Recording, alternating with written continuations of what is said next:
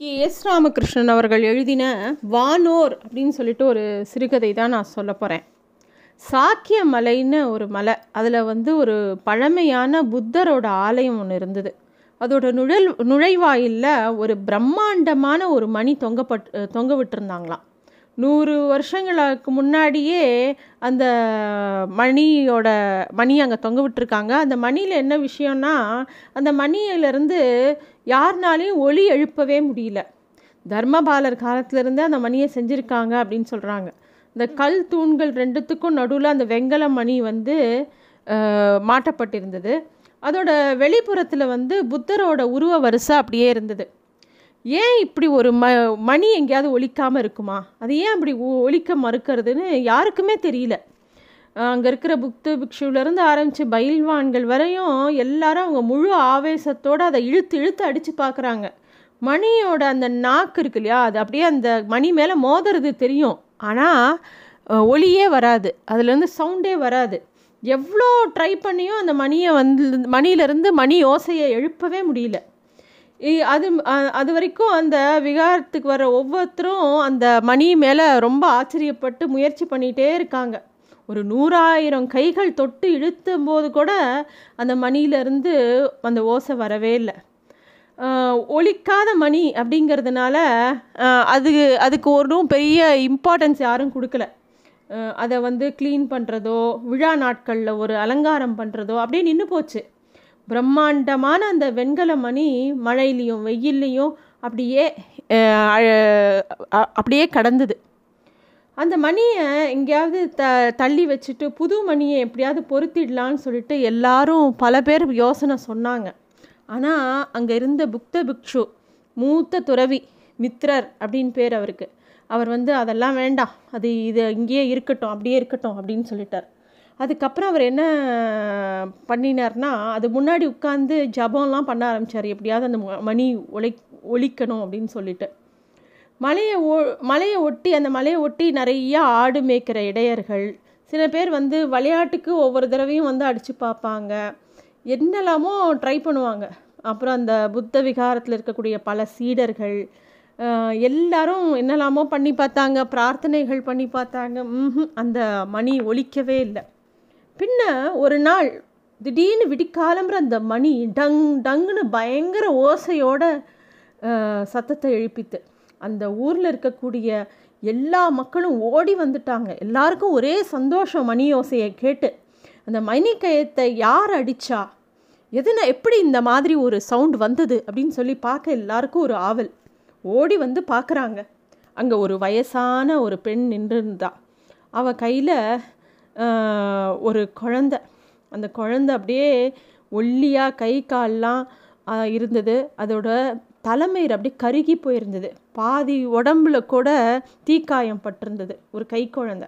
அந்த பாட்டியே வயசான பாட்டியே அவ ஒடுங்கி போன உருவம் ரொம்ப தளர்ந்த கண்கள் குச்சி குச்சியாக கை கால் இது வரைக்கும் பயில்வான்களால் கூட அடிக்க முடியாத அந்த இது மணியை அந்த பாட்டி ரொம்ப சர்வசாதாரணமாக அடிச்சுட்டே இருந்தாள் எல்லாரும் சுற்றி நின்னாங்க அவளையே பார்த்துட்டு இருந்தாங்க. யாருமா நீ? இத்தனை காலம் இவ்வளோ மனுஷாலால் முடிக்காத ஒரு விஷயத்த நீ எப்படிம்மா பண்ணின? எப்படிம்மா இது சாத்தியமாச்சுன்னு எல்லாரும் அவளை கேட்குறாங்க அப்போ அவள் சொல்கிறா நான் தூர தேசத்தை சேர்ந்தவ என்னோடய நாட்டில் அப்பாவி மனுஷங்கள்லாம் கொல்லப்படுறாங்க. மொழியால் இனத்தால் எங்களை பேதப்படுத்தி கொள்கிறாங்க அரசாங்கமே அந்த கொலை கொலையை பண்ணுது. இதை வந்து நாங்கள் கிட்டத்தட்ட மூணு லட்சம் பேருக்கு மேலே எங்கள் நாட்டில் இறந்து போயிட்டாங்க. உலகத்தில் எல்லார்கிட்டேயும் இதை பற்றி போய் சொன்னால் இது உள்நாட்டு யுத்தம் நாங்கள் இதில் தலைய முழு தலையிட முடியாதுன்னு சொல்கிறாங்க இந்த குழந்தைய பாருங்கள் இது யாரோடதுன்னே எனக்கு தெரியாது. இது குடும்பம் இதோட குடும்பம் வந்து குண்டு வீச்சில் இறந்து போயிடுது நானும் என்னோடய குடும்பத்தை இழந்துட்டேன். என் மகன் மகள் பேரன் பேத்தி அத்தனை பேரும் இறந்து போயிட்டாங்க. எங்களோட அப்படியே எங்களோட ரத்தத்தை குடித்த அந்த மண் வந்து அந்த நாடு வந்து மௌனமாகவே இருக்குது எங்களோட துயரக்குரலுக்கு இந்த உலகத்தில் யாருமே காது கொடுக்க மாட்டேங்கிறாங்க. அழுது அழுது எங்களோட கண்ணீர் இந்த உலகத்தோட மனசாட்சியை உழுக்கவே மாட்டேங்கிறது அப்படின்னு அந்த பெண்மணி சொல்கிறான் பார்க்குற எல்லார்கிட்டையும் நான் வந்து நாங்கள் வந்து போய் சொல்லிட்டோம். இனிமேல் நாங்கள் மனுஷங்களை நம்ப போ நம்புற போகிறதில்ல எங்களுக்கு இனிமேல் உதவி செய்யணுன்னா வானோர்களாவது வரமாட்டார்களான்னு எங்களுக்கு மனசில் தோணிகிட்டே இருக்குது அதனால தான் இந்த மணியை அடித்தேன் கொல்லப்பட்ட அப்பாவி மக்களோட ஆன்மாக்களுக்கு ஏதாவது ஒரு பதில் தெரியணும் இல்லையா? அதுக்காக தான் இந்த மணியை அடித்தேன். என் கையில் வந்து அப்படியே கண்ணீர் அப்படியே படிஞ்சிருக்கு.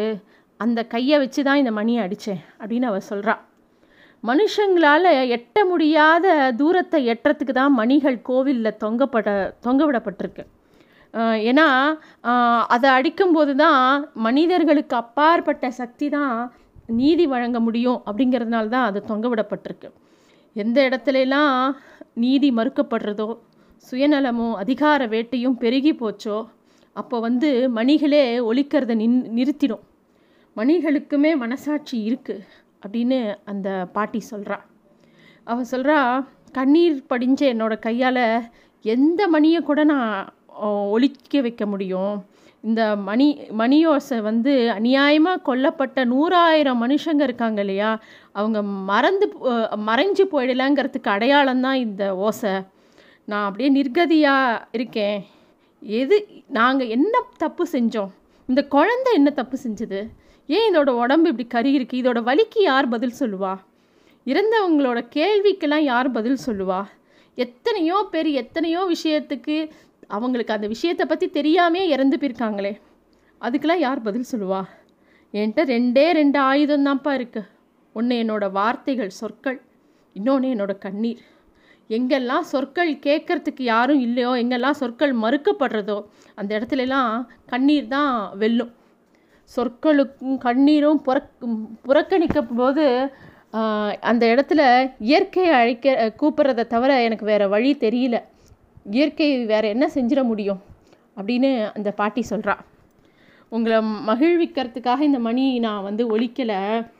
எங்களோட துயரத்தை புரிஞ்சுக்கிறதுக்காக தான் இந்த மணியை ஒழிச்சிருக்கேன். இது வானோர்களுக்காக நான் அடிக்கிற மணி அப்படின்னு அவள் சொல்கிறா இது எல்லாத்தையும் சொல்லிவிட்டு அமைதியாக நடந்தது யுத்தம் இல்லை இன அழிப்பு அப்படின்னு சொல்லிட்டு அவள் அப்படியே அந்த இடத்துல விட்டு அந்த குழந்தைய தூக்கிட்டு தெற்கு நோக்கி மெதுவாக நடந்து போகிறாள் இதுதான் இந்த கதை.